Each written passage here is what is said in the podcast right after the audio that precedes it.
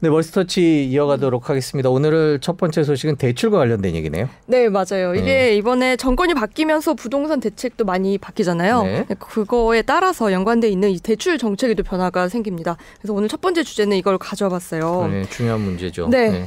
우선 대출 갖고 계시는 분들도 많고요. 앞으로 네. 신규 대출 내시는 분들도 많을 텐데 대출이 나올까, 연장이 될까 이런 고민 많이 하시더라고요. 네. 최근에 제 지인도 이 대출 연장 기한이 이제 다가왔는데 고민을 많이 걱정을 했었어요. 근데 다행히 은행에서 미리 연락이 와서 승인이 될 거다. 그 버튼 하나만 눌러라. 뭐 그렇게 얘기가 왔다고 합니다. 그러니까 최근에는 좀 연장이 잘 된다는 얘기죠. 먼저 그래서 네. 그러면은 지금 네. 대출 정책이 좀 바뀌는 거예요. 그 당선인 앞으로, 얘기가 있었던 걸로 기억이 되는데. 맞아요. 앞으로 좀 바뀔 것 같은데요. 네. 그래서 공약을 먼저 좀 살펴보겠습니다. 볼까요? 제가 예. 네, CG를 가져왔어요. 네. 네, 먼저 첫 번째 공약 두 개를 먼저 말씀드리면 가계대출 총량 관리를 폐지하고요. 네. LTV라고 쉽게 말하는 이 주택담보대출 비율도 상향을 하겠다고 했습니다.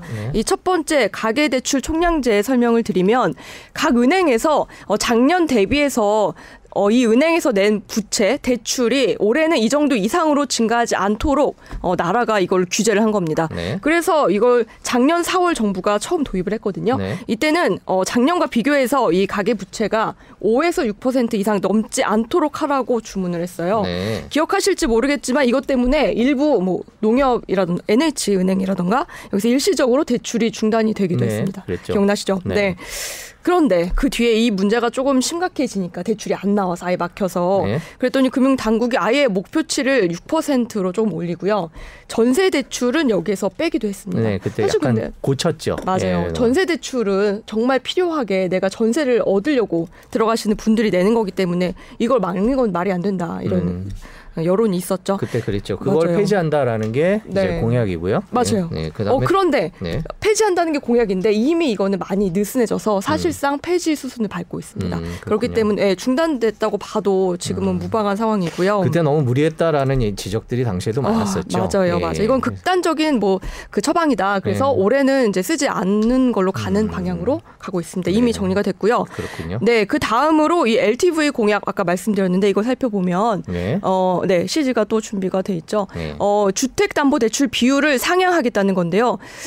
이게 어떤 거냐면 주택담보대출 주담대를 빌릴 때 많이 이 LTV 적용을 받는데 쉽게 말해서 내가 이제 사려는 집에 이 집을 담보로 은행에서 어느 정도 퍼센트로 이 집 구매 비용의 몇 퍼센트로 대출을 받을 수 있냐 이거를 규제를 하는 겁니다. 네. 그래서 지금은 사실 많이 규제가 돼 있어서 20에서 70%까지밖에 안 나오는데요. 네. 앞으로 그 윤 당선인은 전 지역 70%로 다 똑같이 단일화하겠다라고 네. 하고 있고요.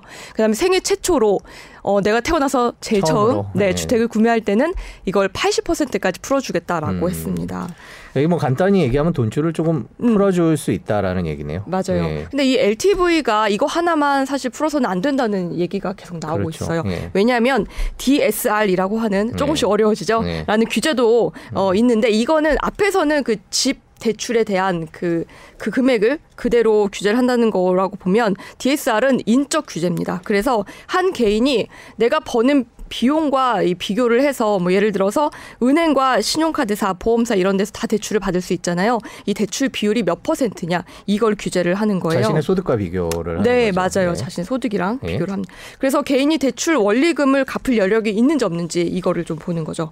현재는요. 이 대출 원리금이 연간 소득의 40%까지밖에 안 나옵니다. 네, 그래서 이걸 넘으면 신규 대출을 받을 수가 없어요. 그래서 윤 당선인의 공약처럼 LTV 규제만 풀어주고 DSR 규제를 그대로 놔두면 어떤 결과가 나올까요? 네. 이게 바로 DSR은 사실 소득이 높으면 규제를 잘 안 받거든요. 네, 네. 네, 그렇기 때문에 고소득자들에게만 규제가 완화가 되는 이런 혜택이 집중되는 결과가 나옵니다. 그래서 지금 전문가들 의견은 LTV 풀어주려면 DSR도 같이 풀어줘야 이 서민들이 여기 혜택을 받을 수 있다라고 하고 있어요.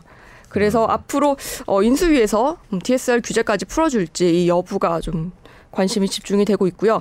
제 예측을 좀 말씀드려보자면 네. LTV는 공약대로 가고 네. DSR도 어느 선까지는 좀 풀어주지 않을까라고 보고 있습니다. 예, 뭐 부동산 가격이 급하게 오를 경우에 네. 어느 정부나 부담을 가질 수밖에 없기 때문에 이렇게 푸는 속도가 빠를 것 같지는 않아요. 그래서 뭐 김혜민 기자 예상대로 다소간의 완화는 있겠지만 그게 어떻게 진행될지는 부동산 시장 가격과 좀 관련이 있지 않을까. 또 완전히 풀어주면 가계대출에 문제가 생길 수 있으니까요. 우리나라 가계대출은 언제 터질지 모르는 화약고 같은 거라 항상 정부에서는 신경을 쓸 수밖에 없는 얘기죠. 맞습니다. 그래도 대출에 관해서는 조금 대출 받으실 필요가 있는 분들한테는 조금 공약에 따른 정책 변화를 지켜볼 여지가 있다. 이렇게 말씀을 드릴 수 있습니다. 예전에 작년에 규제보다는 그래도 조금은 완화될 거다. 그렇군요. 이런 기대를 가셔도 됩니다. 네, 두 번째 얘기는 저희도 오늘 저희 부서도 오늘 아침 회의 시간에 약간의 논란이 있었는데요. 아웃백 음식이 아웃백이 맛이 없어졌냐 아니냐에 관한 얘기죠. 맞아요. 네. 이게 주말 사이 굉장히 큰 이슈가 됐습니다. 뭐 그 전에도 많이 나왔는데요. 국내 제 1위 패밀리 레스토랑이 바로 아웃백 스테이크하우스입니다. 이게 BHC에 인수가 됐거든요. 근데 그 뒤에 급격하게 이 음식 품질이 나빠졌다는 얘기가 많아요. 근데 아웃백은 사실 VIP 고객층이 많은 그 음식점 중에 하나입니다. 그래서 수많은 고객들이 후기도 올리고요. 또 블라인드라는 자기가 직접 그 회사 뭐 어디 회사 직원이면 그 회사 이름을 달고 거기 들어가서 커뮤니티 활동할 수 있는 곳이 있는데 이 앱에서는 내부 직원으로 추정되는 사람들이 그도 이제 음식을 만든 시스템이 바뀌었다라고 증언을 하기도 했습니다. 그래서 이런 인식이 계속 굳어지고 있을 때쯤에 한 네티즌이 DC 인사이드라는 커뮤니티가 있습니다. 여기에 사진까지 올리면서 인증을 했어요. 이거 제가 준비해봤는데요. 오지 치즈 프라이 이거 감자튀김이거든요. 이거 대신 치즈 스틱이 나온다라고 해놓고 투움바 파스타 새우가 더 작아져서 칵테일 새우로 바뀌었고 그 다음에 립은 전자레인지에서 돌려서 나온다라고까지 구체적으로 지적을 했습니다. 이렇게 지금 품질 저하 여론이 확산되니까 사실 BH그룹은 그냥 두고 볼 수만은 없었겠죠. 그래서 지난 16일에 근거 없는 악의적인 게시글에 대해서는 고소, 고발도 하겠다라고 법적 대응을 예고했어요. 그러자 바로 다음 날 이 남성이 아웃백 홈페이지 고객의 소리라는 란이 있거든요. 거기다가 자백을 했습니다. 사실 내가 직접 아웃백에 가서 이 글을 쓴 건 아니다. 나는 20대 취업 준비생이고 최근에 아웃백을 간 적도 없다. 가족끼리 외식을 가려고 검색을 했다가 품질이 저하됐다는 글을 보고서는 사진을 짜깁기해서 이 커뮤니티에 올렸는데 이렇게 이슈가 될지 몰랐다. 잠깐만요. 그럼 우리가 지금 본 사진이?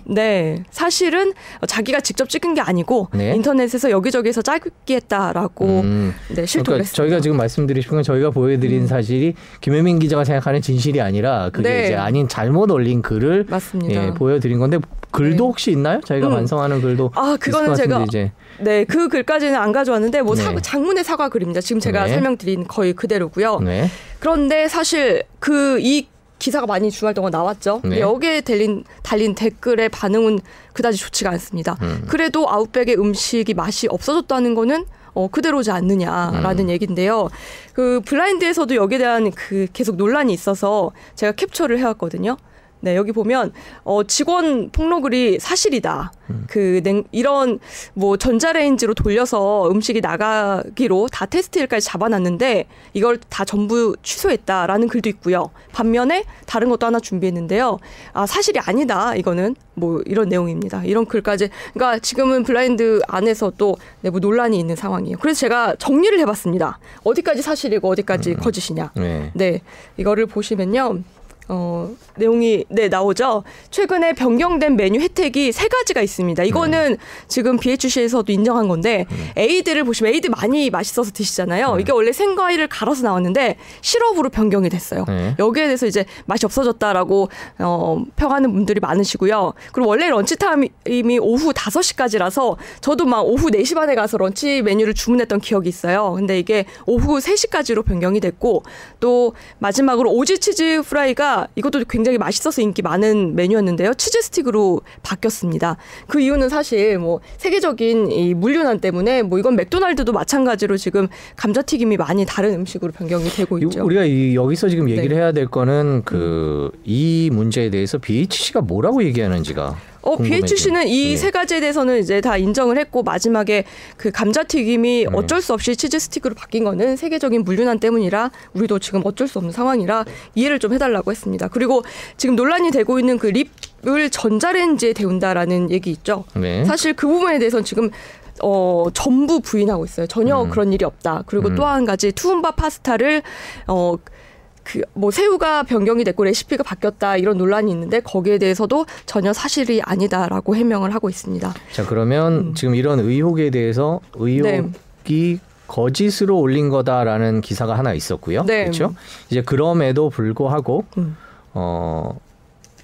일반적으로 이제 이용하시는 분들은 야 그래도 맛이 없어진 거 아니야? 니네 네. 좀 바뀐 거 아니야?라는 불만을 계속 제기하고 있고 네. 이에 대해서 BHC는 원래 처음 올린 글도 거짓이고 나머지도 네. 사실과 좀 다르고 일부 물류난 때문에 조금 네.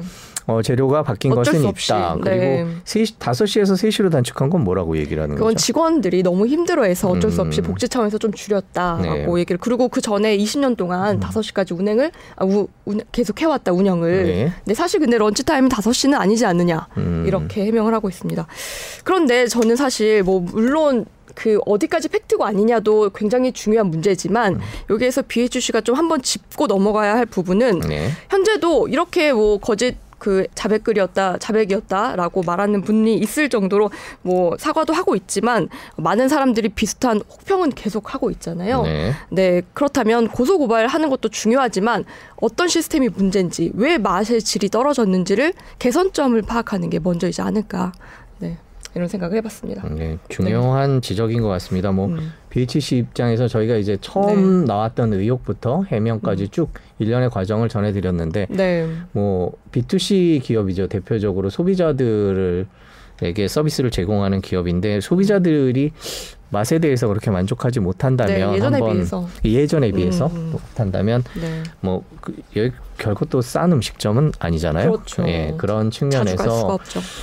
조금 더 소비자들의 마음을 읽는 네. 그리고 소비자들의 마음을 생각하는 그런 반론이 나왔다면 네. 뭐 법적 대응도 좋겠지만 그런 반론이 나왔다면 애써서 뭐 무슨 날이거나 아니면 돈을 좀 모아서 그 소비자분들한테 더 위로가 네. 되지 않았을까라는 그런 아쉬움은 좀 남는 대목인 것 같습니다.